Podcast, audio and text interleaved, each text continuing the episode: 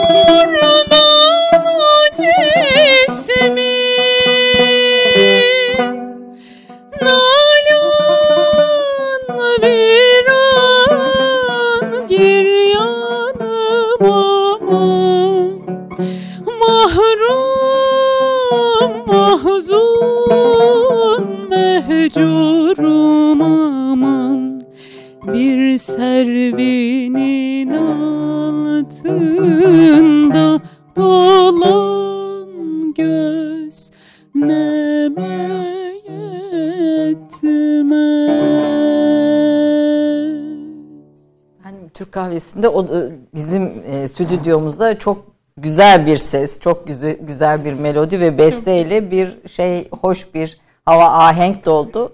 Hoş geldiniz diyorum öncelikle size. Bu ahenkle birlikte Yaprak Furkan ikinize de hoş geldiniz Teşekkür diyorum. Geçen hafta yoktunuz yoktunuzu hissettik. Böyle bir işte bu Teşekkür. Biz de sabah hissettik. değil mi? Pazar sabahına bu güzel sesle başlamak Türk kahvesine ayrı bir e, ne diyeyim lezzet katıyor. Ne dinledik? Çok güzel bir eser. Yeni çok da fazla duyduğumuz bir eser değil Evet galiba. çok okunan bir eser değil bu da. Tabii okuyan, icra eden e, büyüklerimiz de var ama e, Cinüçen Tanrı Korur'a ait bir besteydi. Güftesi de Şükufe Nihal'in de. Hicaz makamında bir yürük semaiydi. Çok Muhteşem. severek okudum. Sever misiniz müzik? Ben e, tabii müziği sevmemek bir eksikliktir. E, bunu çok altını çizerek söylüyorum.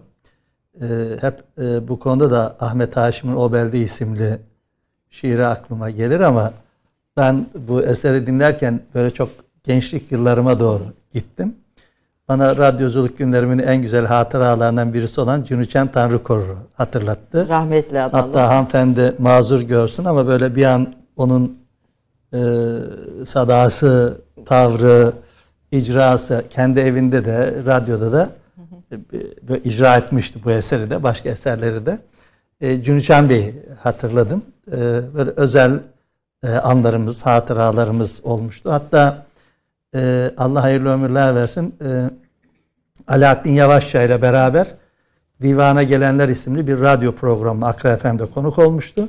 Bir Ramazan gecesiydi ve 4 saat süren bir program. Güzel olan o galiba. Hiç sınırı olmayan programlar değil mi? Yani e, sınırı kaldırmıştık ve e, Alaaddin Bey'in hayatı üzerine konuşmuştuk. Cünüçen Bey de Alaaddin Bey'in hayatındaki dönüm noktası olan eserleri Alaaddin Bey stüdyoda icra etmiş canlı. Cünüçen Bey de Udu ile eşlik etmişti. Yine Allah hayırlı ömürler versin. Rasim Özdenören'in söylediğini hatırlıyorum arada ertesi günü. E, bu program e, dinlenmeden Türk musiki tarihi çok eksik kalır demişti. Kayıtlarını keşke bulsak da izleyicilerimize önersek. Ee, inşallah e, band kayıtları var. Ee, bir gün değerlendiririz diye düşünüyorum. Ee, Cünüşen Bey'in bende böyle özel hatırası var. Çok nevi şahsına münhasır bir insan üslubuyla, tavrıyla, edasıyla, minnetsizliği ve mihnetsizliği. Hatta böyle şimdi boğazıma bir öksürük hali gelince bir konserindeki yaşadığım hatıra Buyurun. aklıma geldi. Şeyde Cemal Reşit, Reşit Rey'de böyle bir konser veriyor. E, davetliyiz e, gittik. Böyle bir gıcık hali geldi. ben de bir iki defa öksürdüm ama biri bir iki kişi biraz daha fazla öksürdü. Konser bitti. Şöyle kalktı. Dedi ki ben Fransa'da olmuş olsaydım bunu kesinlikle bırakır giderdim. Millet e, sizin öksürünüzü dinlemeye değil, benim ve arkadaşlarımın icrasını dinlemeye Geldi seyirciye. geldiler. Bu çok büyük bir nezaketsizliktir diye. Daha sonra araştırdığımda o çok öksüren bir hanımefendiymiş. Ona da böyle şahsi bir kızgınlığı da var. Varmış yani o bir, biraz işe kişisellikte katı. Ama ben tabii çok hak verdim. Yani doğru o ahengi çok bozan bir kere de olsa bile en azından boğazınıza düğümlendiği zaman kalkıp gitmek galiba daha doğruydu Daha ama doğru. O da bir izleme adabı. İzleme. bizim gençlik yıllarımızı ve zaten böyle böyle öğreniyoruz. Değil mi? Onların e, İnsanla yaşayarak ve mekanda öğreniyoruz. e, e, Allah rahmet eylesin. Allah rahmet Çok eylesin. canlı Bir- hatıralarımız var kendisiyle. Evet. Programlarımız da olmuştu. Güzel oldu aslında tamamen tevafuk oldu çünkü hiç konuşmadan hiç yaprak. evet. Evet yani bu pazar günde mahzun ama zengin bir hatıra iklimi oluşturdu benim için. oldu. Evet. Eserleriyle. Tabii Cünüçen Bey'den Yaşıyor. bahsetmişken İsmail Karabey de onun hatıralarını yayınladı sazı söz arasında diye. Evet. Burada seyircilerimiz de onu bir hatırlatın. Evet. Güzel bir hatıradır. E, İsmail Bey'i konuk ediyor, e, ikinci kez konuk ettik fakat her seferinde konuştuğumuz konuda o kadar derinleşiyoruz ki hani diğer ya- yapılan e, işlere, eserlere fırsat kalmıyor. E, bi- onu hiç söz konusu etmemiştik ama bir başka zaman müzik tarihi üzerine Güzel belki. bir kapağı var böyle ben. e, Evet, izleyicilerimiz onaralım. Efendim, e, Coşkun Yılmaz e, İstanbul, İstanbul tarihine külliyatta eserleriyle emek vermiş. İbrahim Müteferrika'yı özel olarak çalışmış. Abdülhamit Han 3. Selim, Kadı Sicilleri birçok İstanbul birçok ne diyelim tarihi eserin ortaya çıkmasında, gün yüzüne çıkmasında emek vermiş önemli bir isim. Bir kültür insanı e, ve e, bu, bu masada konuk olan birçok e, konuğumuzun, tarihçimizin, edebiyatçımızın da yakın dostu aynı zamanda. Ve bir ekip insanı gördüğüm kadarıyla tüm bu çalışmaların içinde. Çünkü Türkiye'nin en önemli tarihçileriyle birlikte e, bu eserleri ortaya çıkartmak, bu kadar o titizlik içinde e, bunlara bir biçim vermenin çok kıymetli ve önemli olduğunu düşünüyorum. Lütfettiniz, kabul ettiniz, geldiniz. Ben ee, davet ettiğiniz için ben estağfurullah, teşekkür ederim. Bu, bu ayın bir özelliği var. İbrahim Müteferrika'nın e, vefatı, ve bundan dolayı da aslında e, anılmayı da hak ediyor, üzerinde konuşmayı da hak ediyor. Çünkü tarihin bir dönüm noktasında e, etkin olmuş, son derece etkin olmuş bir şahsiyet bir kişi. Biraz onu konuşacağız ama onun öncesinde ben biraz sizin yaptıklarınızı, sizin eserleriniz ortaya çıkmasına katkı sağladığınız eserleri biraz konuşmak istiyorum. Ee, bir tarihçi kimliğiyle uzmanlık alanınız 3. Selim Lale Devri ve o dönem 17-18. yüzyıl diyebilir miyiz? Ee, ya o ben Osmanlı tarihin bütünü ve e, hemen hemen her yönüyle ilgileniyorum. E, asıl akademik olarak uzmanlık alanım Osmanlı siyaset ve toplum ilişkili. Düşüncesi. Müteferrika da bu noktada. E, e müteferrikayla da evet bir yönüyle de bu doktora tez çalışma münasebetiyle tanıştık. Siyaset Peki. Aslında önce dolayı. biz sizin özgeçmişinizi bir dinleyelim, izleyelim arkadaşlarımız hazırladıysa. Ondan sonra Büyük İstanbul Tarihi, Kadı Sicilleri, 3. Selim Müteferrika diyerek e, bu şahsiyetleri konuşmaya, bu başlıkları konuşmaya devam edelim.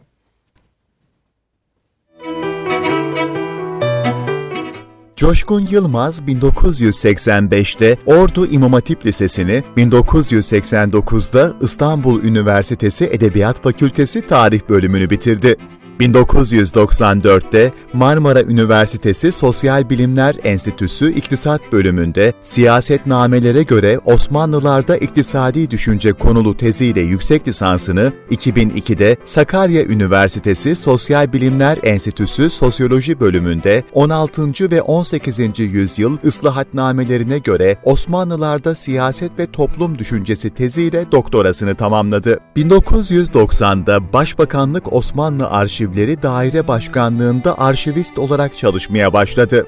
10 aylık mesaisinin ardından buradan ayrılarak eğitim, yayın, basın, iletişim, organizasyon ve halkla ilişkiler alanında faaliyet gösteren çeşitli kuruluşlarda öğretmenlik, yönetici, genel yayın yönetmenliği ve genel müdürlük yaptı çeşitli ulusal ve uluslararası kültür, sanat ve bilimsel projelerin koordinasyonunu ve yöneticiliğini üstlendi. 2012'de Marmara Üniversitesi'nde Atatürk Eğitim Fakültesi Tarih Öğretmenliği Anabilim Dalı'nda öğretim üyeliğine başladı. 2017'de Kültür ve Turizm Bakanlığı İstanbul İl Kültür ve Turizm Müdürlüğü görevine getirildi. 1994'te Akra FM'deki Kültürümüz Kimliğimiz programıyla Türkiye Yazarlar Birliği tarafından yılın en iyi radyo programcısı seçildi. 2013 yılında ise Diyanet İşleri Başkanlığı tarafından editörlüğünü üstlendiği 40 ciltlik İstanbul Kadı Sicilleri projesiyle 100 yılın kültür hizmeti ödülüne layık görüldü.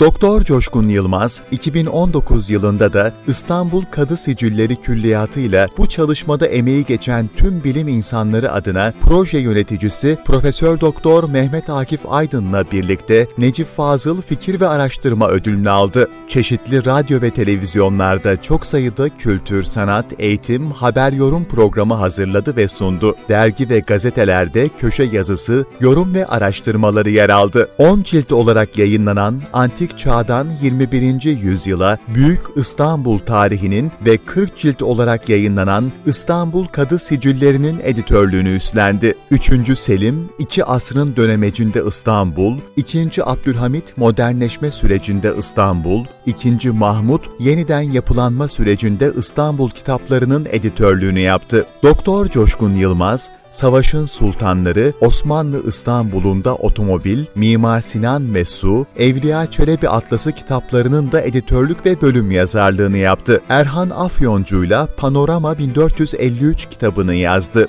Yayınlanmış eserleri arasında Düşten Fete İstanbul, Sultan II.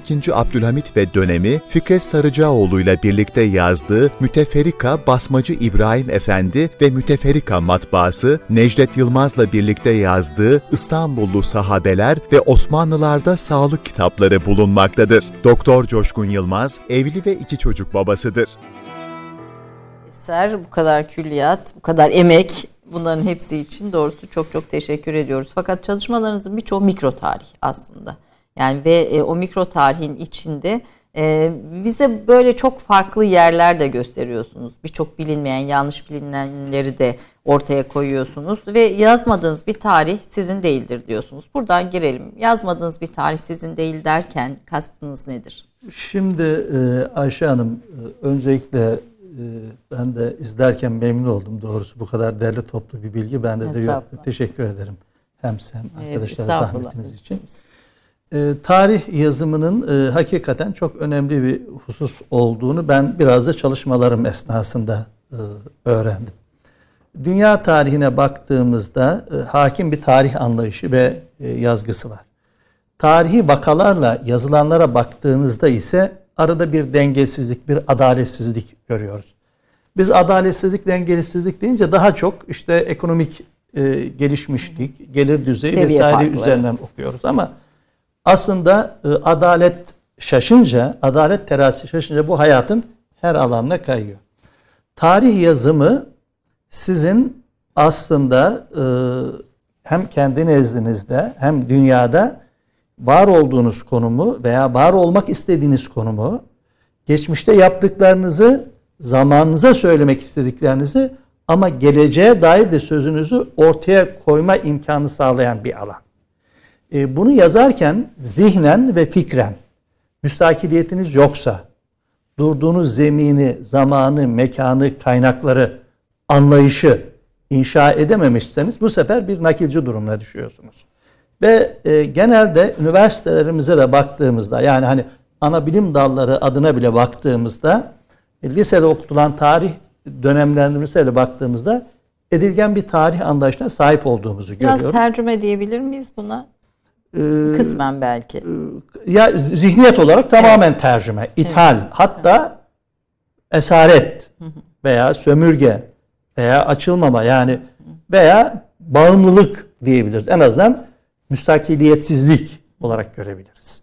E, dolayısıyla tarih sizin nesilleri inşa ettiğiniz alanların en başında geliyor. Şimdi bizim çağ sistemini okuma yani ilk çağ, orta çağ, yeni çağa baktığınızda mesela bunu çok kafa yorduğum bir konu. Bambaşka bir düzlem üzerinden okuyorsunuz ve aslında bugün dünyada hakim olan tarih anlayışı Avrupa merkezli ve sömürgeleştirme aracı olan bir tarih anlayışıdır. Yani bu tarih anlayışında sadece Müslümanlar olarak veya Türkler olarak biz silinmiş değiliz. Mesela hakim tarih anlayışı Hindistan nerede durur? Evet. Afrika nerede durur? Çin nerede durur? Halbuki bu bölgelere baktığımızda kadim medeniyetlerin inşa edildiği yerler. Hatta daha ötesini söyleyeyim. Mezopotamya nerede durur? Ki medeniyetlerin inşa edildiği alandır. Ya da Göbekli Tepe, Urfa nerede durur? Dolayısıyla biz tarih yazarken bir önce bir sağlıklı anlayışı inşa etmemiz gerekiyor. Yani niye tarih yazacağız? Neden yazacağız? Sonra da yazmamız gerekiyor. Yazarken kendinizi konumlandırma imkanı buluyorsunuz. Bunu söylerken şunu kastetmiyorum. Yani tarihi bir araçsallaştırma olarak görmüyorum. İdeolojik bir çarpışmanın aracı olarak kullanılsın demiyorum. Diyorum ki bilimsel gerçeklerden hareketle, vakalardan hareketle yazılsın ve orada da biz kendi konumuzu alalım. Eğer bilimsel ahlaka sahip olan araştırmaları veya hakikaten sağlıklı bir yaklaşımı devre dışı bırakacak olursak yazılan tarihlerde sizin yok olduğunuzu görürsünüz. Mesela şunu soracağım ben. Avrupa tarihlerine ya da dünya tarihlerine bakalım. 16. 17. 18. yüzyıla bakalım. Dünya haritasını şöyle yayalım. Türklerin, Osmanlıların hakim olduğu coğrafyalara bakalım. Veya Emevilerin, Abbasilerin, Büyük Selçukluların hakim olduğu coğrafyaya bakalım. Hatta ondan önce eski Türklerin hakim olduğu coğrafyaya bakalım. Bir o hakimiyet alanına bakalım. Bir de eserlerde yer aldıkları bölümlere bakalım. Hangi konumla ele alındıklarına bakalım. evet. Kaç Ee, sayfa yer verildiğine Kaç bakalım. sayfa yer veriliyor? hangi başlıklar ele mesela dünya bilim tarihinde neredeyiz? Sanat tarihinde neredeyiz? Yani bu kadar mı sıfırız? E, dolayısıyla bizim merkezi bir konumda ki bu zorunludur. Her millet kendi durduğu noktadan bakar. Kendimizi merkez alarak demiyorum ama ne olduğumuzu bilerek e, tarih yazımını inşa etmemiz lazım. Bu İstanbul tarihini hazırlarken bu fikir doğrusu daha çok zihnimde Bu yer efendim etti. antik çağda e, 10 e, 16. 21. 21. yüzyıla. yüzyıla pardon. E, 21. yüzyıla İstanbul tarihi İstanbul'un şehir tarihi e, olarak yazılmış ilk aslında tarih çalışması diyelim. Değerli toplu bir tarih çalışması. İlla ki bunun devamı gelecek. E, yaklaşık 300 yazar katkı Evet sunmuş. yaklaşık, Türkiye ve dünyadan. Dün Türkiye ve dünyadan 300 yazar katkı sunmuş. E, Bu 10 cilt olarak mı? Bu 10 cilt olarak planlandı. Ee, İngilizcesi de e, hazırlandı ama e, basılmadı. Fakat internet e, ortamında hem Türkçe hem İngilizce e, istifade yaptı. E, Bu 2012'de başladı diye benim önümdeki notlarda yer alıyor. İslam Türk e, Diyanet Vakfı İslam Araştırmaları Merkezi İSAM ile İstanbul Kültür ve Sanat Ürünleri İstanbul Büyükşehir Belediyesi arasında yürütülen bir po- e, proje. E, Burada ne hedeflediniz? Yani böyle bir şehir tarihinin bize nasıl bir katkısı var? Biraz önce söylediğiniz tarihi yeniden Burada biz konumlandırmak e, İstanbul'un ta şehrini bir özne olarak ele aldık. Öncelikli olarak bir şehir tarihi nasıl yazılır sorusuna bir cevap oluşturmak istedik. Dünya şehir tarihlerini inceleyerek İstanbul'u konumlandırmaya çalıştık. Bunun için de zaten bir bölüm vardır. Ee, Dünya ölçeğinde İstanbul diye. Ve antik çağdan başladık. Hani belli bir dönemi de değil. Ee, tematik bir İstanbul tarihi bu aynı zamanda. Yani e, siyasi olarak, sosyal olarak, gündelik yaşam olarak, dini olarak, mimari olarak, kültürel ve edebi olarak 12 tema e, e, konu belirleyerek ve onları kendi kronolojik sırası içerisinde ele alıp İstanbul'un nasıl bir şehir olduğunu ortaya koymaya çalıştık. Yani biz İstanbul'u anlatmaya çalıştık. E, bir dönemi öne çıkarmak veya bir dönemi geri e, bırakmak gibi bir duyguyla değil. Sanki biraz böyle İstanbul'la birlikte İstanbul'un siyasi merkez olmasını da e, kitapta biraz vurguluyorsunuz ön plana çıkartıyorsunuz. Yani İstanbul'un e, siyasetteki konumu bir yönetim merkezi olarak iki ciltlik e, ağırlıklı olarak o yere aldı.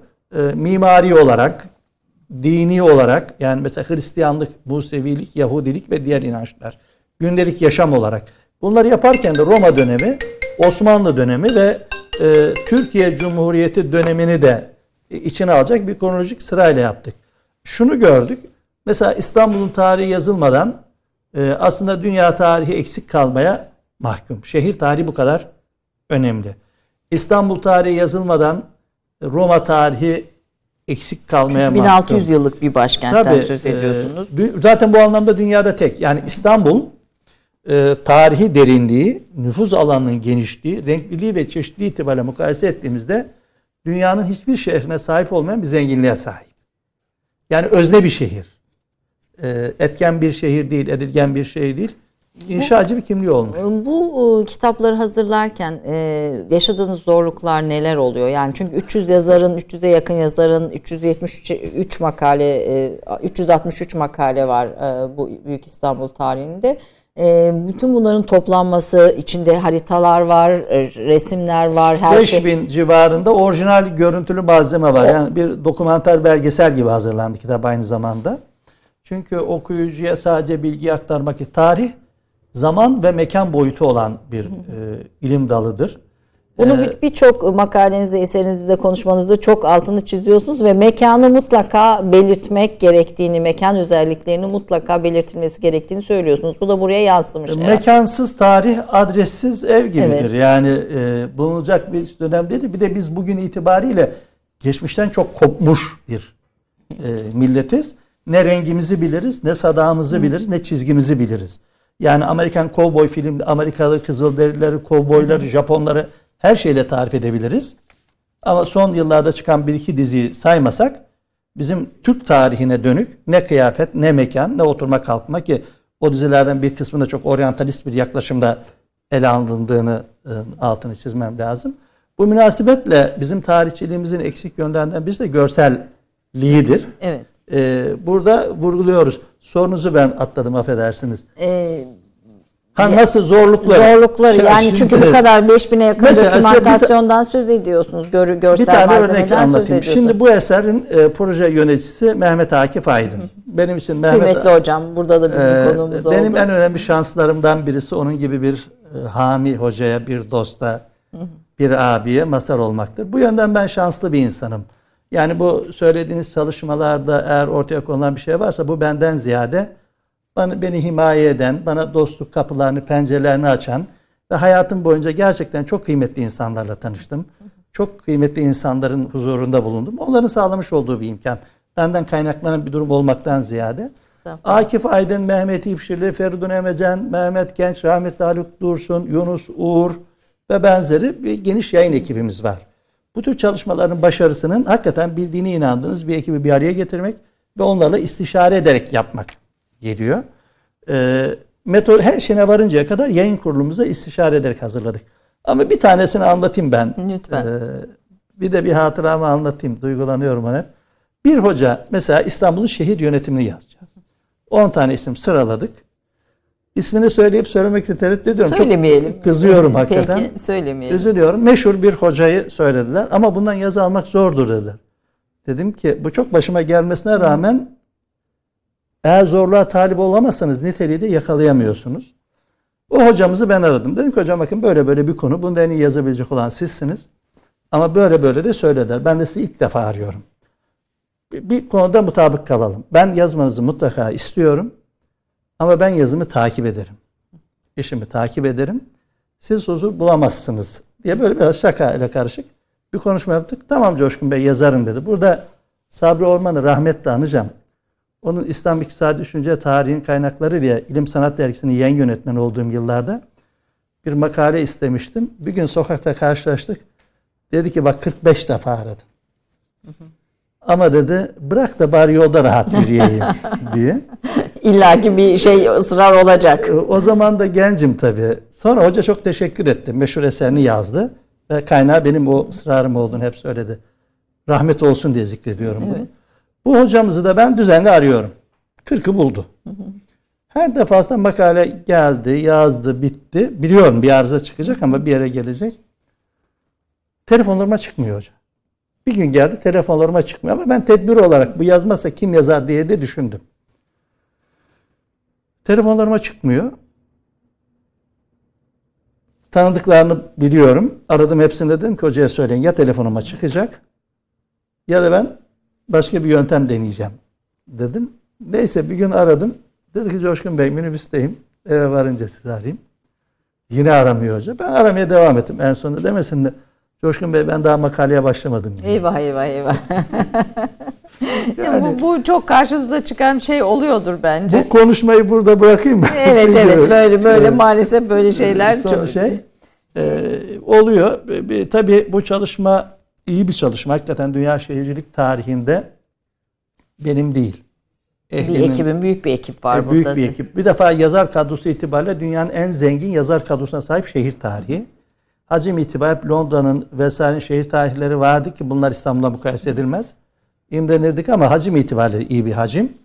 Ee, e, bilimsellik olarak da şöyle bir çalışma yöntemi izliyoruz biz. Yani ben ona özen gösteriyorum. Mutlaka her gelen makale bir veya iki o alan uzmanı hoca okutuyoruz. Değerlendir, gel git burada Kemal Bey Dilli ve diğer hocalarımı da şükranla Hepsi anmak de isterim. titizliğiyle bilinen Yani şöyle arka hocalar. planı bir görseniz Evet evet eminim hepsi bir, bir bilim ordusu var arkada. Tabii bunun hatıralarda olmuyor değil. Başka meşgallerimiz de vardı. Benim şimdi 11 yaşında bir oğlum var Ahmet Fatih. Evet. Ben tabii biyografi hazırlarken arkadaşların şunu koymalarını tercih ederdim.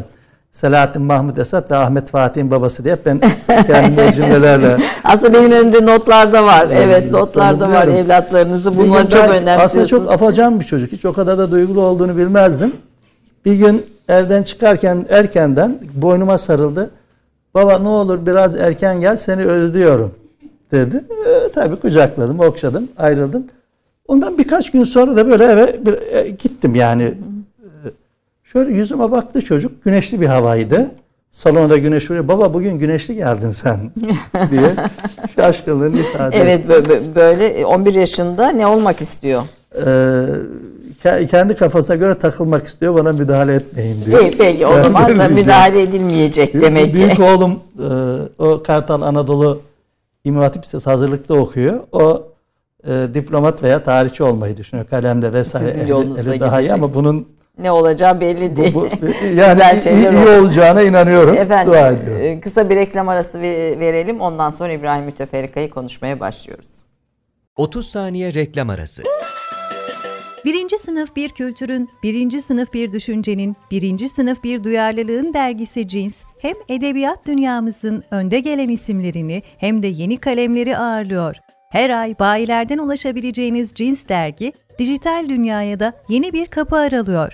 Sayfalara sığdıramadığımız kıymetli yazılar, merak ettiğiniz yazarlarla cins sohbetler, dergiden ekrana yansıyacak röportajlar ve tabii podcast. Şimdi sizleri Cins'i tüm sosyal medya mecralarından ve gezete.com adresi üzerinden takip etmeye davet ediyoruz. Reklam arası sona erdi.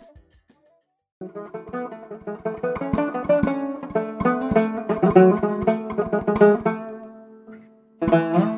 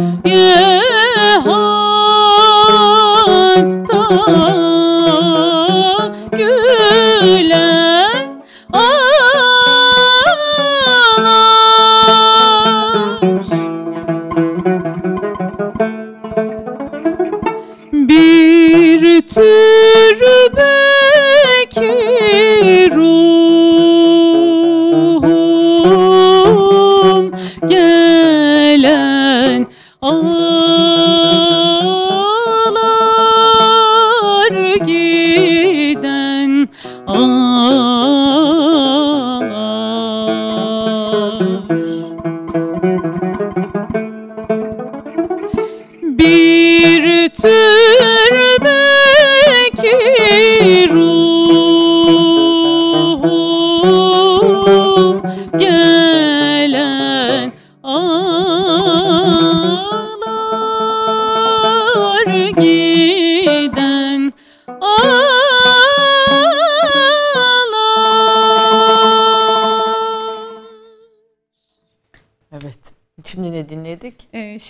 Yorgo Bacanos'a ait. O da bir Udi'dir kendisi. Ona ait bir Bu da az dinlenen bir eser. Az çalınıyor. Aslında bu eserlerin daha çok Ama çalınması ud, lazım. ud, ud icraları da harika biridir. Evet muhteşem Ee, gerçekten. Çok bilinmez ama bir CD'si falan da çıkmıştı 90'lı yıllarda. Benim çok dinlediğim bir e, Evet. Udi'ydi. Bugün sanki böyle hakikaten Böyle bir nostalji. genç- gençlik hatıralarımı Ne güzel. böyle Güzel bir e, tevafuk oldu hocam. e, Hatta geçen gün dinleyeyim diye ismini hatırlamak için epey uğraşmıştım. Aradan uzun bir süre geçti Şimdi dinlemeyeli. size hatırlatmış kalır. Evet, hatırlatmış Dinlediğimiz oldunuz. eserin ismi neydi? Dinlediğimiz eser e, Mahur makamda bir şarkıydı. Hala kanayan kalbime aşk ateşi dağlar. Peki bu da güzel sözler. Şimdi böyle güzel sözler çıkmıyor ne yazık ki.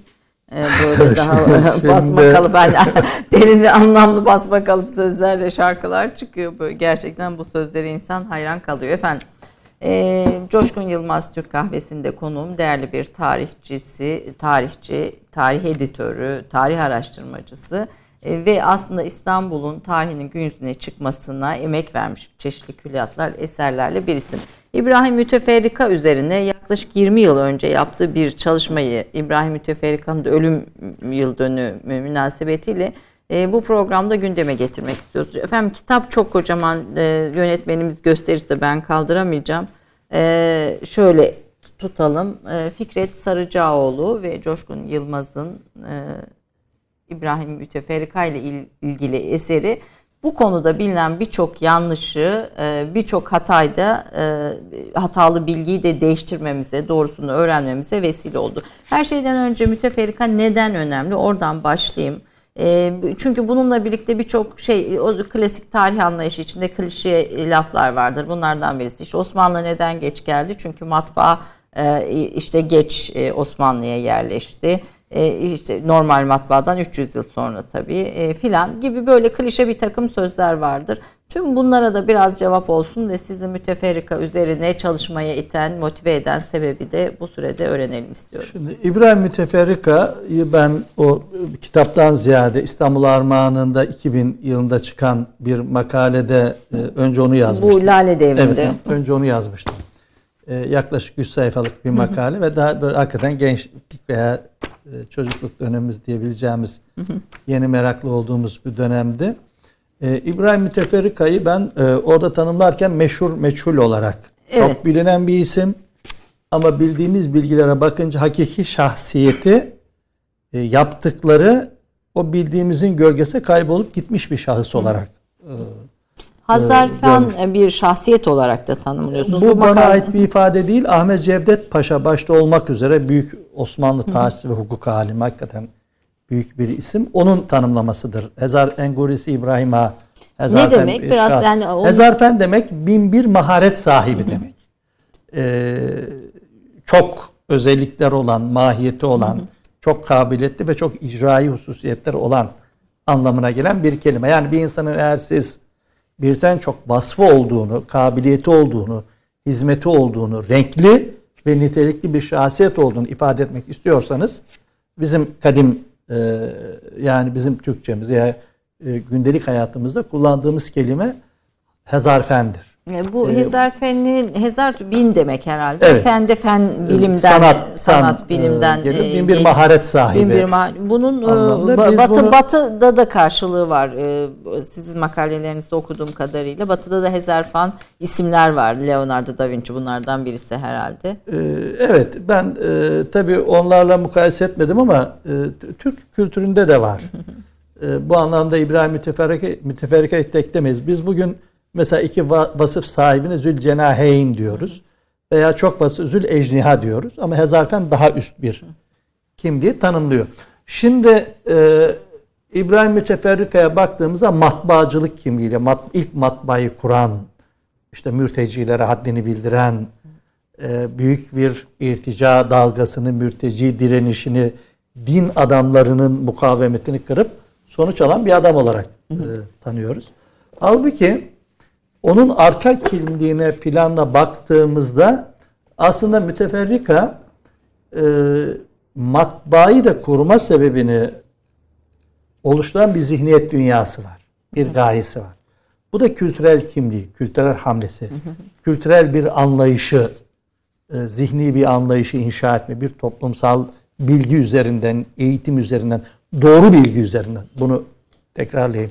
Yani onun düşüncesi baktı doğru bilgi, anlaşılır bilgi, sade bilgi üzerinden e, bir e, dönüşüm hareketini e, hedefleyen, bir gelişmeyi hedefleyen bir kimlik olması. Bazıları tarafından Ahmet Hamdi Tanpınar, Alasukun ve benzeri tarafından bir kültürel inkılap beyannamesi olarak addedilen yorumlarına Vesiletül Tıba isimli o hacimce küçük ama hakikaten muhtevasına baktığımızda ki ben onu 10 maddede özetledim. Mahiyetine baktığımızda dönemiyle mukayese ettiğimizde e, bir e, kültür programı olarak bir neşriyat programı olarak değerlendireceğimiz o çalışmasına baktığımızda bunu görüyoruz. Dolayısıyla İbrahim Müteferrika ben bu, de bu eserin tıpkı basımı yayınlandı galiba değil mi? Vesiletül Tıba mı? Evet, Vesiletül Tıba'nın. e, çeviri yazısı da yayınlandı. e, Farklı vesileler. Biz de burada kitapta e, hem e, orijinal metni hem çeviri yazısını Var. Yani ulaşılabilir. veriyoruz. Çeşitli yayınları oldu. E, bu hususiyetlerine baktığımızda renkli bir kişiliği var. E, yani coğrafya, harita, lisan, grafik sanatı, e, işte ilk harf basımı, tarihi, diplomatlığı birçok vasfı kendine birleştirmiş. E, zihnen e, ne yapmak istediğini belirmiş, oturmuş bir zihin dünyasına sahip. Bu bilgi ve zihniyet dünyasını nasıl hayata geçirebileceğine dair bir planlaması, bir programı, bir üslup, bir siyaset, bir yöntem belirlemiş ve bunun peşinde ömrünün sonuna kadar koşan bir insan olduğunu Yani bir siyaset felsefesi de var bu, bu Yani, arada ve e, etkilemiş o siyaset felsefesi okuduğum kadarıyla sizin kaynaklarınızdan. Ee, tabii e, Usulül Hikem fi Nizamül Ümem e, isimli e, ben doktora tezim zaten bu eserler üzerine olduğu için e, onu biraz daha iyi konumlandırma imkanına sahibim. Kendisinden önceki ve kendisinden sonraki devlette ıslahatı tavsiye eden e, yenilenmeyi ya da düzenlemeyi tavsiye eden eserler arasında baktığımızda e, hakikaten e, ilk kullandığı ilk kavramlar, tanımlamalar, yaklaşımları, üslup ve yöntemi itibariyle özel bir yeri olduğunu görüyoruz. Nizami Cedid tanımını ilk kullanan kişidir diyorsunuz. Nizami Osmanlı Cedid- siyasi düşüncesinde. Osmanlı dönemlerini siyaset düşüncesi veya teşkilat üzerinden tanımlarken Kanunu Kadim'de Nizami Cedid'e diye e, tanımlamak mümkünse ki Nizami Cedid daha çok 3. Selim dönemi kavramıdır ve kurduğu ordudan ve yapmış olduğu inkılaplardan geçer. Biz metin olarak bir kitapta e, bunu ilk kullananın e, İbrahim Müteferrika olduğunu görüyoruz. En azından benim okumalarım böyle. Bunu kullanırken nizam alemi kullanıyor. Hüsnü nizamı kullanıyor ve nizamı cedidi kullanıyor. Yani aslında şunu yapmak istiyor benim gördüğüm.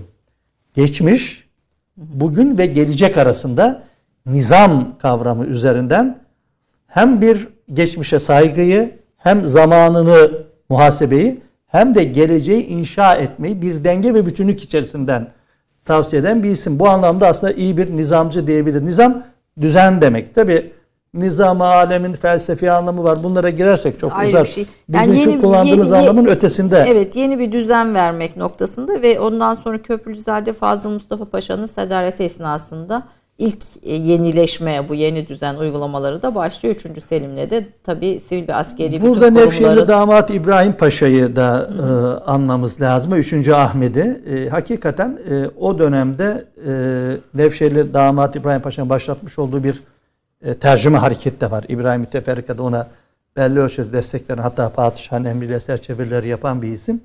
Bu anlamda aslında Lale Devri bir askeri darbeyle, Lale Devri demeyelim ona. O daha çok Ahmet Refik'in bir isimler. yani Lale Devri böyle sanki boş ve Bir eğlenceyle lüks ve geçirilen aa, gel yarın gidelim Sağdabat haydi eğlenelim diye Evet. E, böyle bir e, eyyamcılığı çağrıştırıyor. Bu döneme bir haksızlık. burada gösterelim ve belki kaynaklarda bulunur. Biz Mustafa Armağan kütüphanesinden almışız galiba bunu. İSAM'ın İslam'ın kütüphanesinden evet. Benimki üniversitedeki odamda olduğu evet, için evet, emaneten. evet, çok kıymetli makaleler var. evet. Ee, şimdi e, bö- böyle değil. Aslında bir yenilenme, devletin bir zihniyet olarak, bakış olarak kendisine çeki düzen vermek istediği bir dönem. Tabii bunu yaparken İbrahim Müteferrika onu da vurguluyor. Toplumu okuyamamak, sosyal dengeyi gözetememek nin beraberinde getirdiği Ve aynı zamanda Nevşehir'in ikinci bir hanedan görüntüsü oluşturması, bir ekipleşme ve hizipleşme hareketi hem toplumda bir huzursuzluğa yol açıyor, toplumdan ziyade de devlet kademelerine parti yok ama hizipler var, gruplar var. Çatışma orada bir anlayış oluşturuyor ve patrona isyanı çıkıyor. Patronu Halil'in E tabi isyanı. bütün isyanlar gibi patronu Halil isyanı da e, devlet hayatında önemli bir gerilemeye, önemli bir dönüşüme e, affedersiniz e, gerilemeye sebebiyet veriyor. Bunun aşılmasında birinci Mahmud'un çok e, önemli bir yeri var. Osmanlı'dan hakkı yenmiş padişahlar vardır. Biz hep ikinci Abdülhamid'i falan konuşuyoruz ama mesela birinci Mahmud'a karşı tarihçiliğimizin ilgisizliğini ben hazin ve dramatik bir tablo olarak neden, gördüm. neden ön plana çıktı? Birinci Mahmut bir defa şimdi konuşacak konu açılıyor.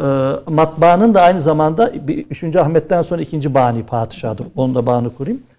Ee, birinci Mahmut hakikaten kültür tarihimiz açısından biz hep kültürel iktidarı konuşuyoruz, Evet, konuşuyoruz ama kültürel iktidar nedir ve nasıl inşa edilir sorusunu tarihe dönüp bakmıyoruz. Mesela ikinci Murad'ı incelemeden, birinci Mahmud'u incelemeden, müteferrikeyi incelemeden, başka böyle bir iki isim daha var. Ee, incelemeden ve yaptıklarını kavramadan e, çok da sağlıklı neticelere ulaşmak mümkün değil. Hatta Cumhuriyet'in kuruluş yıllarını da buna dahil ediyorum.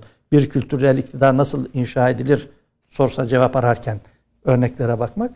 Birinci Mahmut bir defa patrona gibi büyük bir isyan sonrası yönetimi devralıyor. Çok başarılı ve e, hüsnü siyaset ile. Hüsnü siyaset tabiri çok geçer. Ben diyecektim ne kadar güzel bir tabir Osmanlı. hüsnü siyaset tabiri. Hüsnü siyaset ile bir defa isyancıları bertaraf ediyor. Adım attırmıyorlar. Ee, Çok enteresan bir gruptur o grup. Patrona da mücessem hale gelmiştir ama arkası ve esası itibariyle ve sonra da e, çok büyük bir kültürel hamle gerçekleştiriyor. Yani devlette bir sükunet sağlıyor. Sessiz sakin bir yapılanmaya gidiyor ama kültür tarihi açısından Osmanlı tarihinde çok zirve isimlerden birisidir. Mesela Ayasofya'yı bile bugün e, ele alırken biz hep e, 1. Mahmud'u göz ardı ederiz. Mesela o caminin içinde muhteşem sağ tarafta bir kütüphane vardır. Hem koleksiyonu itibariyle çok zengindir. Hem e, sanatı itibariyle muhteşemdir. Onun eseridir. O şadırvan onun eseridir. Evet birinci Ahmet. o Sıbyan Mektebi onun eseridir. Onun hemen arkasındaki Düşününce geliyor aklımıza. evet. Muvakitane onun eseridir. İşte Atıf Efendi vesaire yazma e, affedersiniz pek çok e, döneminde büyük kütüphaneler, önemli kütüphaneler inşa edilmiş. Mesela Fatih Camii'nin hemen bitişine Hazire'ye giderken bir eklenti yapı vardır. O birinci Mahmut Kütüphanesi'dir. Onun eseridir. Yani aslında bu anlamda e, kültürel bir hamle dönemidir. Birinci Şimdi- Mahmut dönemi. Ayasofya'yı da külliye vasfını tamamlayan padişahtır. E, birinci Mahmut. Onun üzerine yazılmış bir kitap ben hatırlamıyorum. Ben mi bilmiyorum var mı? Yok. Yani bir çalışma bir kitap. Yok işte de- onun için diyorum ya tarihçiliğimizin hüzünlü ve dramatik sahnelerinden birisidir. Yani tarihçinin görevi hakkı hakkına teslim, teslim etmektir. et. Şimdi bir İbrahim Müteferrika'yı da okurken mesela kitap okuru da yok. Yani yani İbrahim Müteferrika'da toplam kaç eser basıyor onun hayatı İbrahim dönemi? Müteferrika 500 17 kitap, kitap, e, 23 cilt, toplam e, 500 civar gibi bir şey bir bi- rakam okudum. 1200 1500 eserler 13200 civarında bir eser basılıyor. 12500 diye de çıkıyor. E, Yani 13000 civarında bir eser basıyor. Yani bir kitap okuru da Bunu yok. Bir kitap, kitap okuru da oku- oluşturuluyor demek ki Ee, dönemin kitap için. okuru yok demeyi doğrusu e, bunu tartışmaya açık bir konu olarak görüyorum. Kitap okuru yok demekten ziyade e, matbaa ile ilgili eserlere duyulan ilginin e, sebepleri ve sonuçları matbaa ile ilgili boyutta bunu değerlendirmek lazım. Yoksa matbaada basılan eserlerin azlığı e, bazı arkadaşlar okumuyoruz kardeşim deseler de e, yazma kültürü, istinsah kültürü, arz talep ilişkisi, fiyat meselesi e, bir bütün olarak ele alınmak lazım. Mesela İbrahim Müteferrika e, 100 akçe alıyor günde. Bastığı kitapların tamamını kendisi koleksiyon oluşturmak istese bir yıl ona çalışması gerekiyor. Mesela Van Okulu lügatını almak için e, 30 küsür gün, Cihan Numay'ı almak için 65 gün falan Basılı bir bütün bütün ücretini ona vermesi gerekiyor. Gerek. Birçok sebep var. Bir sebebe indirmek mümkün değil. Ama burada hareketle matbaadan hareketle Osmanlı toplumunu okumayan ve cahil, kültürsüz bir toplum addet, addetmek Ya- yanlış olur tarihi olarak diyorsunuz. Eksik olur. ben kavramsallaştırmayayım çünkü sert ifadeler kullanabilirim. Peki. Ee, şimdi İbrahim Müteferrika tarihimizin meşhur meçhullerindendir. Bilinir fakat tanınmaz, yanlış bilinir. Ee, matbaacılığı tek vasfıymış gibi yansıtılır diyorsunuz. Onun farklı özelliklerini, özellikle e, si- siyaset felsefesine e, katkılarını e, ya- ortaya çıkarttığı e, diğer eserlerle birlikte bize böyle bir özetler misiniz? E, bir de tabii şeyi asıl kısmı bizde işte papazken hani Müslüman oldu o ihtida Müslüman olma hikayesi e, halk arasında daha çok galiba biliniyor. Önce isterseniz yanlış bilinenler neler İbrahim Müteferrik hakkında onu bir Şimdi söyleyelim. İbrahim Müteferrika ile ilgili e, yanlış bilinenler yanlış bilinenlerin yanında bilinmeyenler de var. Daha doğrusu bilinenler ne diyeceksek şu 15-20 seneye baktığımızda e, matbaacı olarak biliniyor. Biliniyor evet. E, ağırlıklı olarak işte e, Calvinist bir papaz İmre Karasun'un burada çok belirgin bir rolü var. İşte bir savaşta Osmanlılara esir olmuş. İstanbul'da esir pazarında satılmış. O kadar zalim bir Müslümana denk gelmiş ki düşünmüş, taşınmış, düşünmüş, taşınmış. Müslüman olmaktan başka bir çare göremeyerek biraz rahat nefes alayım diye Müslüman olmuş bir adam. Özetle bu. Burada İmre Karaçso'nun hem e, istifade ettiği kaynakları çarpıttığını görüyoruz. Hem de Niyazi Berkes'i burada şükranla anıyorum. E, bu konuda ilk araştırmayı yapan odur. 1960'lı yıllarda Çağdaşlaşma isimli kitabında da e, bu bilgiler vardır. Kolay ulaşmak isteyenler için söylüyorum. E, şeyin İmre Karaçso'nun bir dini hissiyatla, bir bağnazlıkla, dini güçlü dini duyguların tesiri altında kalan ve bir Müslümanı, bir papazın Müslüman olmasını hazmedemeyen bir anlayışla öyle yazdığını ifade ediyor. Risale-i İslami ismiyle bilinen bir eseri var. Oradan hareketle de ortaya çıkıyor. Risale-i İslamiye'yi rahmetli Esat Coşan e, Hoca Efendi e, profesörlük takdim tezi olarak hazırladı. Ben e, kendisinden de e, dinlediğim ve e, okuduğuma göre e, rahmetli Hoca Efendi bu çalışmayı yaparken e, sırf bir akademik çalışma kaygısıyla değil aslında dünyadaki iktidar hareketlerine tarihi bir perspektif vermek, bir papaz olarak yazması itibariyle önemli gördüğünden e, bir kaynak oluşturmak, tevhidi arayışı bir e, belge olsun diye hazırlamış ve çok önemli bir çalışmadır. E, hem değerlendirmesiyle hem şeyle İbrahim Müteferrika araştırmalarında yani İbrahim Müteferrika'nın kimliğini inşa eden doğru bilgiyi sağlayan araştırmalarda Niyazi Berkes birinci sırada yer alır. İlktir. Sonra rahmetli Esat Coşan hocamız e, hem neşriyle ki benim en çok ilgimi ve müteferrikaya şaşkınlıkla bakmamı sağlayan bunun matbaacı, matbaacı İbrahim Müteferrika ve Risale-i İslamiyesi isimli eseridir. Dedim bir, bir ilim sanatta bilirsiniz siz çok da iyi bir dergiydi. İlanı görünce bir Nakşi Şeyhi bu matbaacıyla ne işi olabilir diye merak ettim ve oradan o zaman öğrendim ben İbrahim Müteferrika'nın gerçek kimliğini. Kendisi kitabında açık açık söylüyor. Diyor ki ben e, bir papaz olarak yetiştirildim. İşte 20 yaşlarında genç ve ateşli bir e, papaz olarak vaaz nasihatta görevlendirildim. Sonra e, biz de mürüvvetsiz üstadlarımızın okuması yasaktır diye bu cümleyi önemsiyorum. Şimdi biraz sonra yorumunu yapacağım. Hani izleyicilerimiz bu cümlenin mahiyetini devamlı dinlerlerse daha iyi olur diye haddim olmadan hatırlatmak istiyorum. E, mürüvvetsiz üstadlarımızın okunması yasaktır diyor. E, üst katta yani e, mahzen diyelim artık saklamış oldukları şeyin çatı katında saklamış oldukları Tevrat'tan, Zebur'dan parçalara ulaştım. Onları okuyunca e, gözlere nur olan Muhammed Mustafa sallallahu aleyhi ve sellemin peygamberliğinin müjdelendiğini gördüm. Bunu görünce de oturdum mürüvvetsiz üstadlarla tartışmalara girdim. Bu da kendisi anlatıyor. Bunu kendisi Risale-i İslami isimli eserinde anlatıyor. Anlatıyor, Bu, evet. Burada da var. Risale-i İslamiye yayınlandı. Zaten tam başlarda bir yerde e,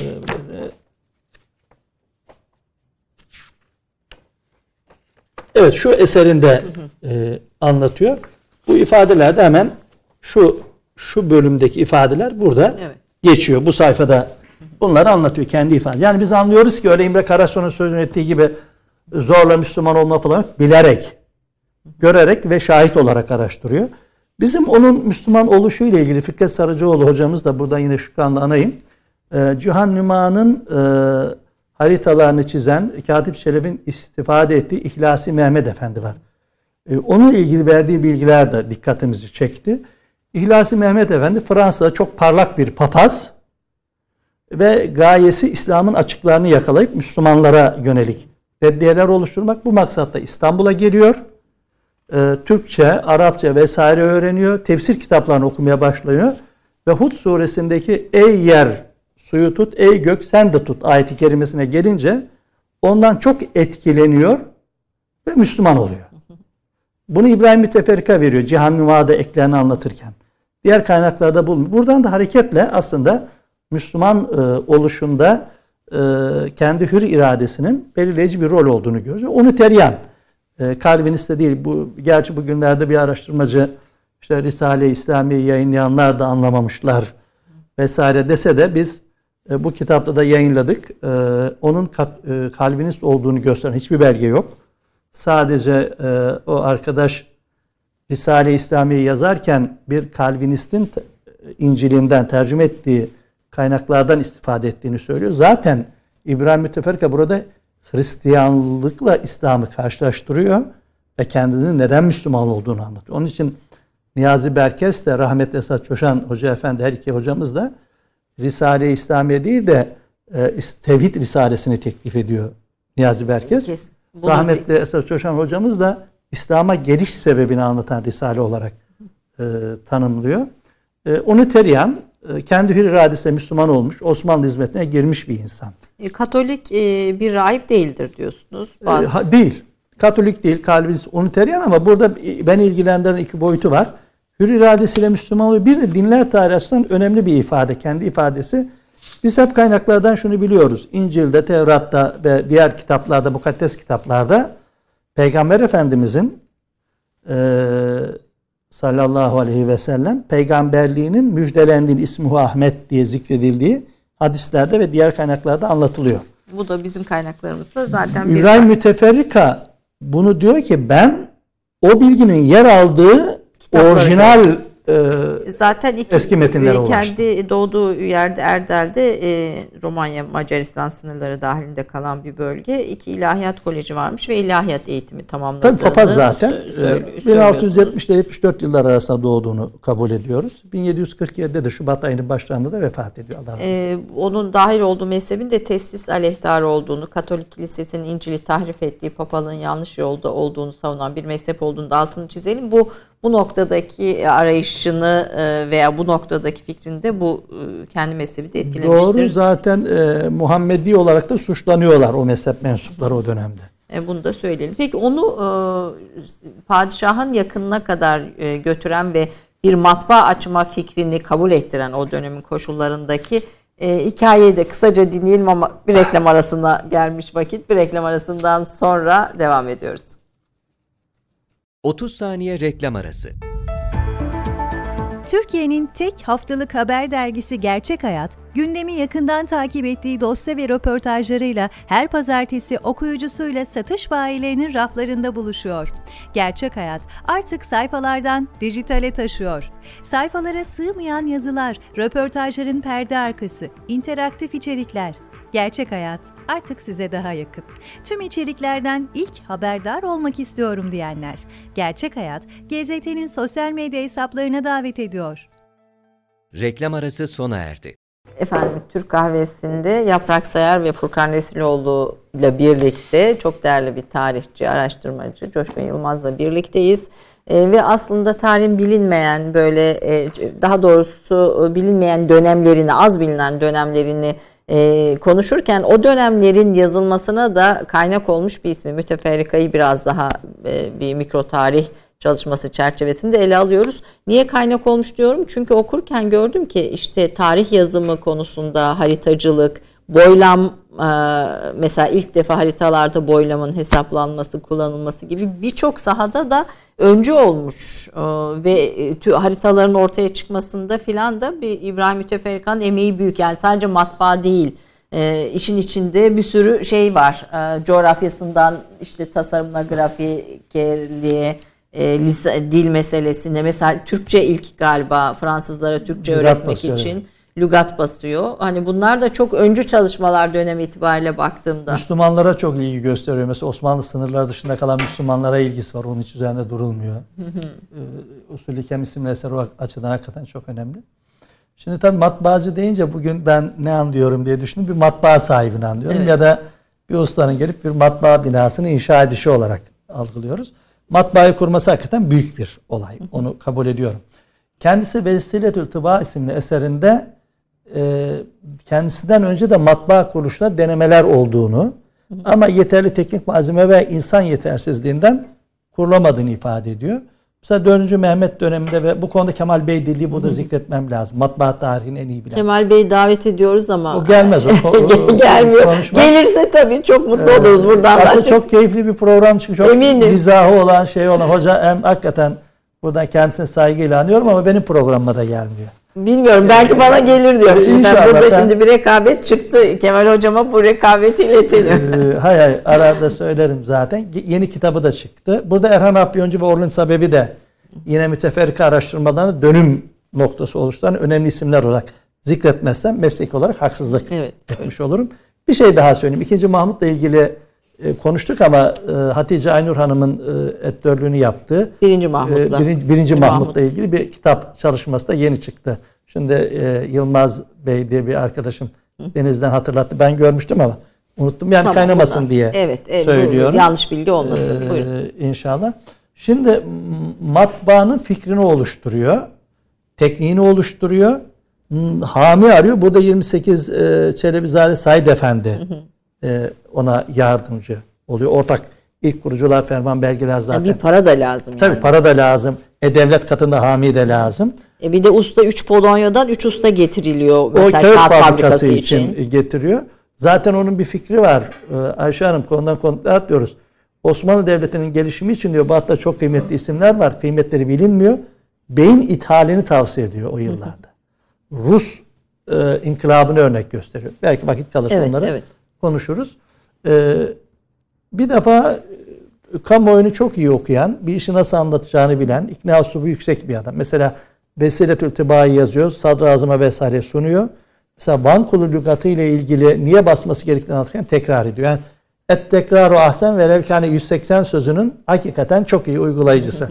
Vazgeçmek yok, bıkmak yok. Kişiliği açısından bunu söylüyorum. E bu arada yani Fransızlara Türkçe öğretmek üzere sözlük hazırlamak hani o yılların içinde ilginç bir şey. Fakat niye Fransızlara kısmına takıldım o ayrı bir bahis ama yani bir okurken zihnimde niye niye mesela İngilizlere değil de E, Fransızlara Fransız kültürü, yani doğrusu bu sorunun cevabını da ben, Ben- çok fazla e, biliyor Yok değilim. yani benim E, sadece bunu- yani öyle aklıma takıldı. Buyurun devam Ee, edin. Böyle söyleyeyim ama e, dönemde etkinliği daha yaygın Fransa'nın e, Osmanlı ile olan ilişkileri vesaire bunun etkisi olabilir. Matbaayı e, kuruyor ama matbaayı 1727'de kabul ediyoruz biz. İlk izni orada çıkıyor. İlk eser 1729'da basılıyor Bankulu Lügatı. Ama ondan önce daha 1719'da Marmara Denizi haritasını basıyor. Osmanlı ülkeler haritasını basıyor. Yani uygulamalı olarak gösteriyor. Şöyle bir adam değil. Ee, ey ahali bu kalem pardon ey ahali kalem çok güzeldir demiyor. Diyor ki bak bu kalemdir ve bu şu şu işe yarar diyor. Yani fikriyle uygulama arasında ki dengeyi yani tespit, teklif ve uygulama becerisi olan bir isim. Bunun altını çizeyim. Bu mesela Cihan Numa'dan parçalar. Cihan Numa meşhur Katip Çelebi'nin onun gelişmişliğini göstermesine önemli bir isimdir. Ee, Katip Çelebi'nin e, e, en önemli eseridir ve Osmanlı coğrafya tarihinin başyapıtlardan birisidir. Ama biz bugün İbrahim Müteferkan'ın bastığı Cihan Numa'yı kullanıyoruz. Çünkü e, ona çok ciddi anlamda yaklaşık dörtte birlik oranda, yüzde yirmi beşlik oranda katkıda bulunuyor. Haritalar çiziyor, açıklamalar getiriyor. Sırf ona Cihan Numa'ya katkıları bile bugün e, nitelikli bir üniversiteden çok rahat doktora payesi almasını sağlayacak kadar önemlidir. O kadar da derinleşmiş kendi Tabii, sahasında çok- yani, bilgisi. Tabii.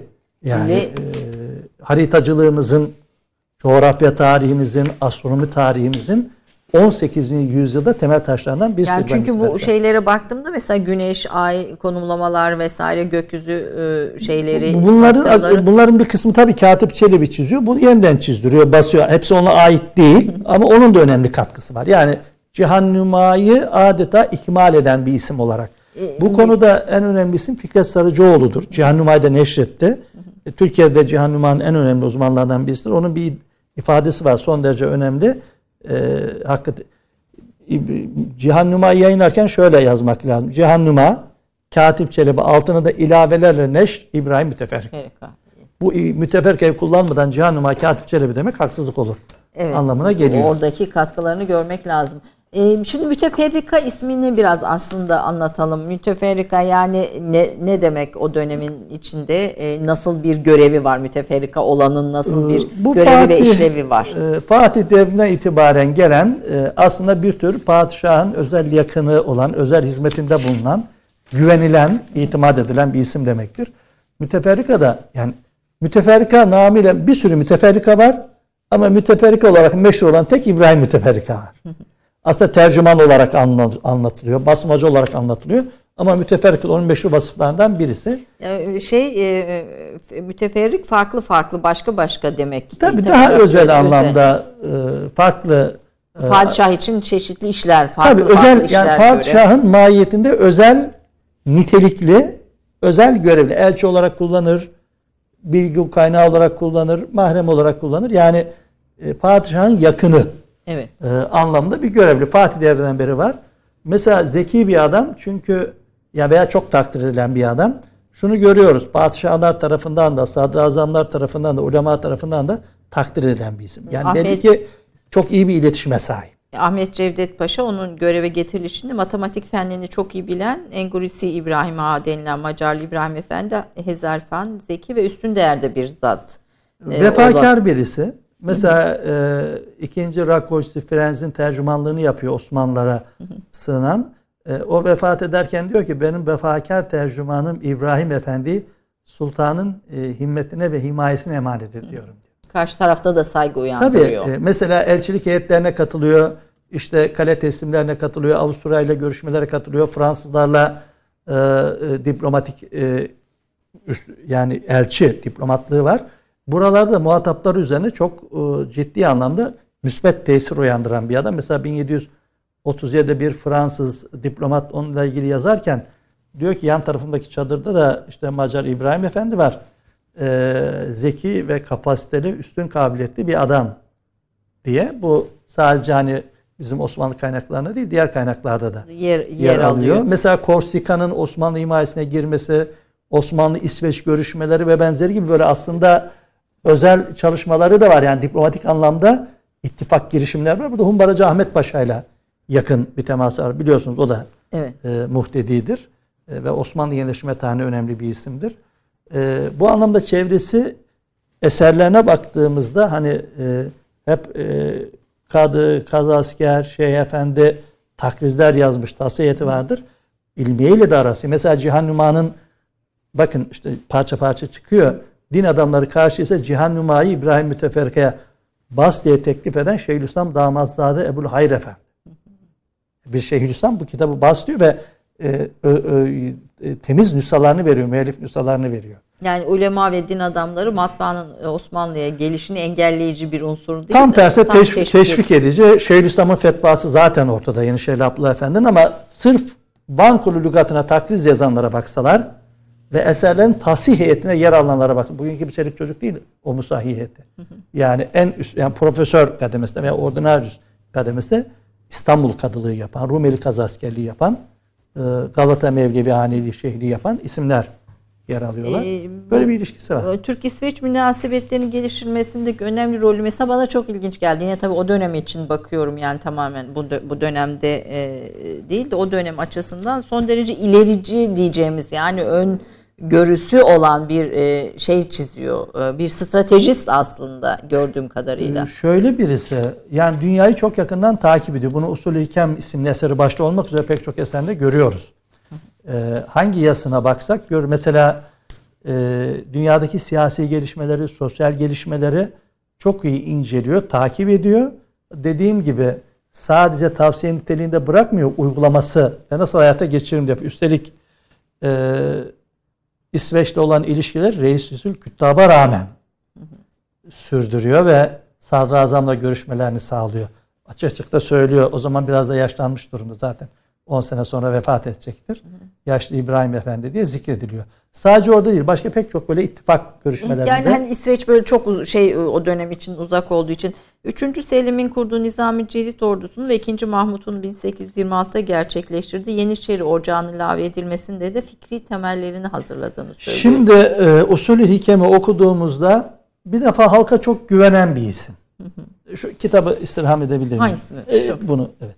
Buyurun. E, şöyle mesela e, e, ilk defa yine Osmanlı Islahat Risalelerinde o da enteresan. E, bunu padişaha sunuyor. Birinci Mahmud'a sunuyor kitabı. E, işte e, Aristo, Eflatun ve Demokrates yani e, monarşinin, e, demokrasinin ve aristokrasi diye üç nizam olduğunu ifade ediyor.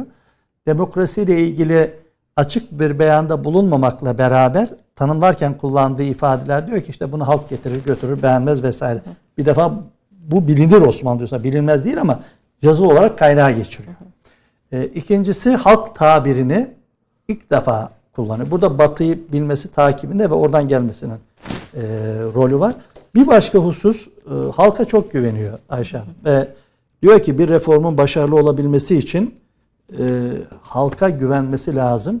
Yani tepeden inme bir reformu değil, tabandan tabana e, ilerleyen bir yaklaşımı savunuyor ve Osmanlı toplumunun bu konuda çok kabiliyetli olduğunu ifade ediyor. Diyor ki eğer bu halka siz derdinizi düzgün anlatırsanız malı, mülkü, bağı, bahçesi neyi var neyi yoksa hem mad- maddi hem manevi sizin yanınızda yer alır diyor. Osmanlı bugün nüfusa atıfta bulunuyor. Osmanlı bugün diyor çok e, zayıf perişan gözüküyor ama 100 bin kişilik bir orduyu çıkarması işten bile değil. Bizim o zaman ordu yapımız farklı. Düzenli bir orduyu savunuyor. Avrupa tarzı orduyu savunuyor. Bu Yeniçerilik, sipahiler falan karşı olmak demek zaten. Ama bunu şöyle söylemiyor. Bunlar kaldırılsın demiyor.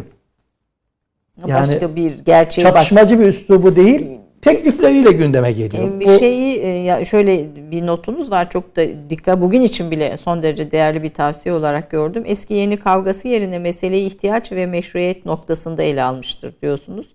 Değişim adına cemiyet devlet hayatında sarsıntıya karşı olduğu gibi değişmemenin de düşmanıdır. Yani tam sizin söylediğiniz dengenin e, siyasetini yapan bir kitlesi var. E, bir şey yani evet yaparken yıkmayalım diyor ama e, mutlaka da yapalım diyor. diyor. Peki e, süremiz biraz giderek azalıyor. İbrahim Müteferrika ile ilgili e, bizim zihnimizde Türk kahvesi izleyicilerinde zihninde kalması gereken e, şey ne olmalı? Ben Bilgin ondan ol- önce bir cümle söyleyeyim. Ee, yine daha önceki metinlerde göremediğimiz bir husus var. ee, Vesiletül Tıba'yı ben seyircilerimizin aracı okumasını istiyorum. Bir kültür programı, neşriyat programı olarak. Başka bir şey daha söylüyor. O çok dikkatimi çekti. Bir devlet yöneticisi diyor, tarihi çok iyi bilmeli, coğrafyayı çok iyi bilmeli.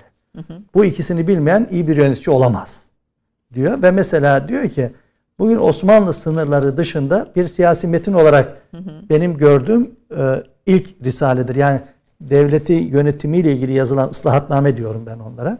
E, eserlerse ilk defa temasta bulunuyor. Osmanlı sınırları dışında kalan pek çok Müslüman var. Mağdurdur ve mazlumdur ve bir himaye eline muhtaçtır. Osmanlı Devleti onları himayetle etmekle mükelleftir. Bunun yollardan birisi iletişim, doğru bilgi, coğrafya ve tarih bilgisinden gelir diyerek de aslında e, daha sonraki yıllarda daha güçlü uygulanan, kullanılan bir Müslümanlarla iletişimi ve işbirliğini de savunan e, bir yapısı var. İbrahim Müteferrika ile ilgili ben e,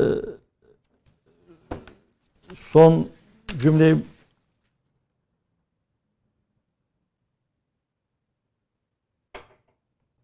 Ee, İbrahim Müteferrika diyor rahmetli Esat Çoşan e, Hoca Efendi o cümlesi dikkatimi çekti.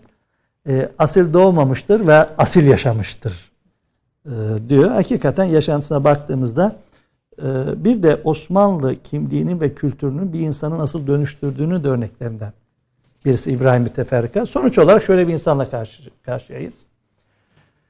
E, başka bir toplumda doğup büyümüş, dinini değiştirmiş, yeni bir topluma girmiş, o toplumun en güçlü insanlarının padişah, sadrazam, şeyhülislam, kazasker ve benzeri gibi en entelektüel, en nitelikli zümresi içerisinde yer almış.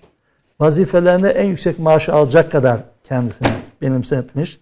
Mahrem noktalara girmiş. Ee, söz söylemesini bilen, oturup kalkmasını bilen, güçlü bir iletişime sahip bir insan. Ee, iyi bir hakkak, harf dökümcüsü, ilk grafik sanatkarımızdır. Grafik sanatımız Said Maden'de yazmıştır. Onunla başlamıştır. Coğrafya tarihimizde, astronomi tarihimizde, harita tarihimizde, lisan tarihimizde, tarihçiliğimizde e, ve diplomasi tarihimizde e, mutlaka e, hizmetleri olan renkli ve nitelikli bir isimdir. E, hayatın, Sadece matbaacı olarak kurban evet, etmeyelim. hayatın sonlarına doğru da bütün Doğu Batı dillerini kapsayacak geniş bir lügat hazırladığını ama tamamlayamadığını not olarak Evet böyle var. Ha bir de kağıt fabrikası. Bizim ilk kağıt fabrikamız da o Ha, kurmuştu. Yalova'da, evet, o da dikkatimi Yani O çekti. çok önemli. O, o fabrika bugün de e, müze olarak evet müze olarak e, kullanılıyor. sanırım. kullanılıyor. Ee, matbaanın kağıda ihtiyacı olunca şuna çok özen gösteriyor. Aslında matbaayı kurarken de söylüyor. Diyor ki bu matbaayı biz kuralım. Bu kitaplar satılıyor. Avrupa basıp satıyor. Hem yanlışlarla dolu, tahripler var, yönlendirmeler var. Hem bir defa doğru bilgi. Doğru bilgiye çok önem veriyor. Bilginin yaygınlaşmasını diyor ki kitap basalım, yayılsın, ilçelere varıncaya kadar kütüphaneler kurulsun.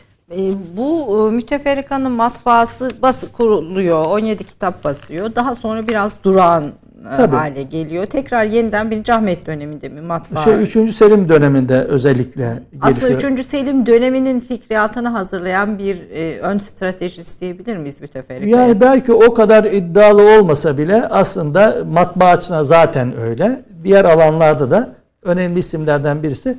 Kağıt fabrikasını da söyleyeyim onu da it- şey, ithalata karşı yerli üretimden yana eğer insan bulamıyorsanız yurt dışından getirin şart koşuyor. Polonya'dan 3 usta getiriyor. Diyor ki yerli ustalar yerli yetiştirerek buradan gidebilirsiniz diyor. Ve çok iddialı ve Avrupa ile rekabet eden kağıdı da üretiyor. Yani aslında tarih şeyi konuşuyoruz ama kaç yüzyıl önceyi bugünü konuşuyor gibiyiz yani. Hani E, tarih öyledir zaten. E, dün bugündür, bugün Bugün de e, dündür. dündür diye. Tarih bugün aslında biraz da. Veya bugün tarih. Şimdi tabii program çok hızlı ilerliyor. Konuştuğumuz isimler de çok geniş e, konuşmayı gerektiren isimler olduğu için diğer çalışmalarınıza değinemedik ama ben kadı sicillerini Akif Aydın Hoca'yı da burada konuk etmiştim. Çok e, burada kitabı şöyle göstereyim. Bunu internetten de e, web sitesi çok güzel bir web sitesi var. E, çok da eğlenceli. Eğlenceli derken yani geçmiş dönemlerde ben tabii aile hukukuyla ilgilendiğim için bütün o e, konulara baktım. ifadeler, sebepler filan itibariyle meraklısına duyururum efendim. Burada Bu ne 100 kadar cilt, 100 cilt 100 kadı cilt, sicilleri. e, 10 seneye aşkın 12-13 senelik bir çalışmanın ürünü. Yaklaşık 100 kişilik bir eser. Akif Aydın, Ferdun Emecen, İdris Bostan, İsmail Erünsal, Erhan Afyoncu, Bilgin Aydın, Mustafa Oğuz ve özellikle Mehmet İpşirli burada zikredeceğim. Yine geniş bir ekip var. Sadece şunu söyleyeceğim. Bizim tarihçiliğimiz kuru bir tarihçiliktir. Siyasi ve devlet merkezli bir tarihçiliktir. İnsan hikayesi, sokak hikayesi, mahalle hikayesi yoktur. Bunun bir kısmında e, vakayı nüvis tarih anlayışımızın rolü vardır. Bir kısmında da bizim bugün tarih yazma anlayışındaki problemimiz vardır. Yani merkezi tarih yazma konusunda problemliyiz bu konuda. Kadı sicilleri ise insanı merak eden, insan hikayelerini merak eden, evdeki tencereyi, tabağı, yorganı, yatağı Ben merak de eden onlarla ilgilendim. Mesela işte dediğim gibi aile hukuku kısmı özellikle çok ilgimi çekti ama eminim başka konularda toplumsal tarih açısından en önemli önemli bir, bir yaşanmış kaynak. 16. yüzyıl ağırlıklı değil mi? Biz e, şöyle en son yüzyılda tamamlarken e, 15. yüzyıldan başladık 20. yüzyıla kadar getirdik. Gel, geldiniz ve İstanbul'a dair 10.400 veya 11 bin civarında defter var. Tüm Osmanlı ülkesi ait 22 bin defter var. Biz bunu 100 cildini yayınlayabildik. Bir teklifim daha var. Yapsınlar diye hep söylüyorum. Birisi çıkar yaparsa Osmanlı coğrafyasının merkez şehirlerine ait kadı sicillerde yayınlanırsa bu İstanbul'a ait coğrafi bir bütünlükte ortaya konulmuş olur koymuş diye olur ve müthiş bir hukuk var. O dönemin adalet anlayışına ilgili belge çıkmış olur. Efendim 3. Selim ayrıca konuşulmayı hak ediyor. 3. Selim'e çok da önem veriyorsunuz ve 3. Selim'i anlatırken kullandığınız cümleler bunun da aslında yeterince Osmanlı tarihi içinde kıymetinin bilinmediğini E, mazlum bir padişah. Evet. Aslında bugünkü cumhuriyetin de modernleşmenin de sonuçta başlangıcı olan e, bir şey, bir, bir isim söylüyorsunuz. E, Bir şey daha var onu da sö- söyleyeyim. Mesela e, bizde ihtilallerde yabancı parmağının dost bildiğimiz ülkelerin bile nasıl etkili olduğunu önemli bir örneğidir. Mesela Fransızlara dostuzdur ama 3. Selim ihtilalinde onların önemli bir parmağı oldu hep konuşulur. Evet, öldürülmesinde 3. Selim'in e, ölümüyle neticelenen ölümüne o kabakçı isyanında. isyanda e, 31 Mart'ta da İngilizlerin parmağı var. Problem parmakta değil de bu parmakları görmeyen ve müdahale etmeyen bizde aslında. Ben bunu kimseyi suçlamak için söyle. Onun, onun o parmağını uzatması görevi. Ve ben ne yapıyorum onu merak ediyorum. Fakat ben Yani üçüncü ben Selim'i- o parmağı niye kırmıyorum? O işte problem o. Üçüncü Selim'i tabii tarih kitapları gerçekten ders kitapları kuru anlatıyor. Üçüncü Selim okurken çok severek okudum. Yani böyle bir Ha, çok teşekkür gözü. ederim. Yani Böyle 10 ta- sene önce yayınlanmış bir Evet e, şey yapıyorum e, tavsiye de ediyorum.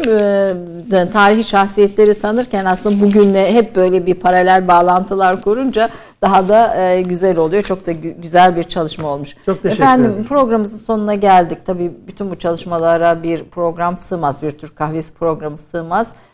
E, sadece bir son cümle olarak yönetmenim orada geç kaldık. E, yayın e, kapatalım. Ben son cümle olarak müteferrikadan bir cümleyle bitireyim onu, mi? onu bitirin ama onun öncesinde eşinizle ilgili bir cümleyle bitirin efendim. Her zaman programda. Şöyle, ben- Yani şu an yüz, yüz ifadesini gördünüz değil mi?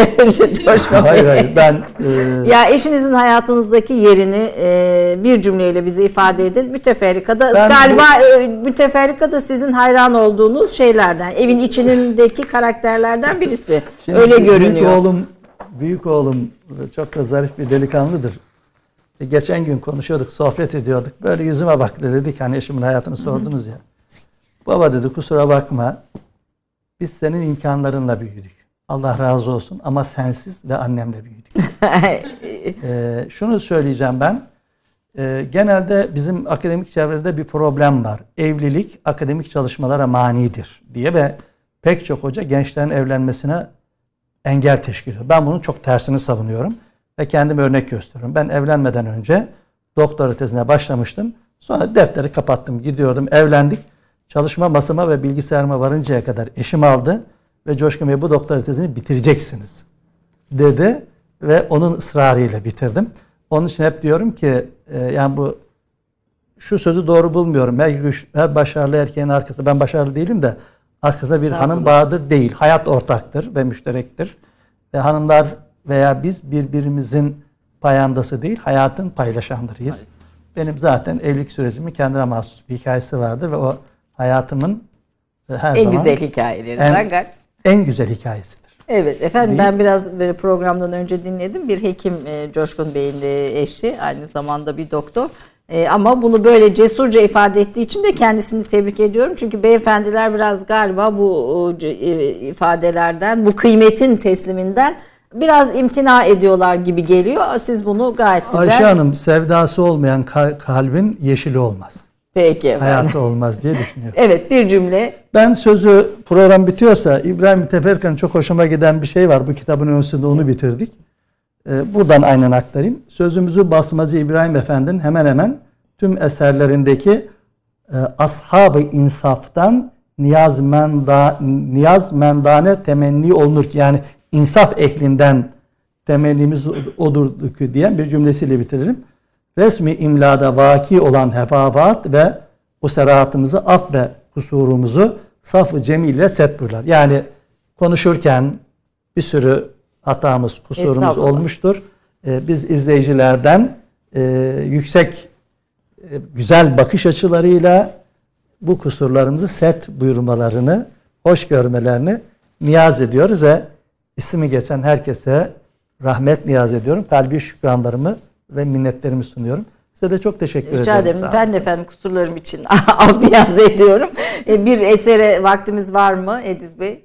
Yok kalmadı. Evet bu sefer son eseri e, dinleyemedik. Çok teşekkür ediyorum Furkan da Yaprak da Ben özür dilerim herhalde benden. Yo yo estağfurullah.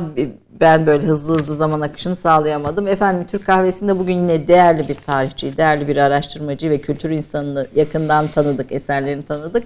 dediğim gibi okumak için bütün bu sohbetler vesile oluyor. Devamında daha incelikli, daha derin okumalara kapı açıyor diye düşünüyorum. Haftaya bir başka konukta görüşmek üzere. Hoşçakalın efendim.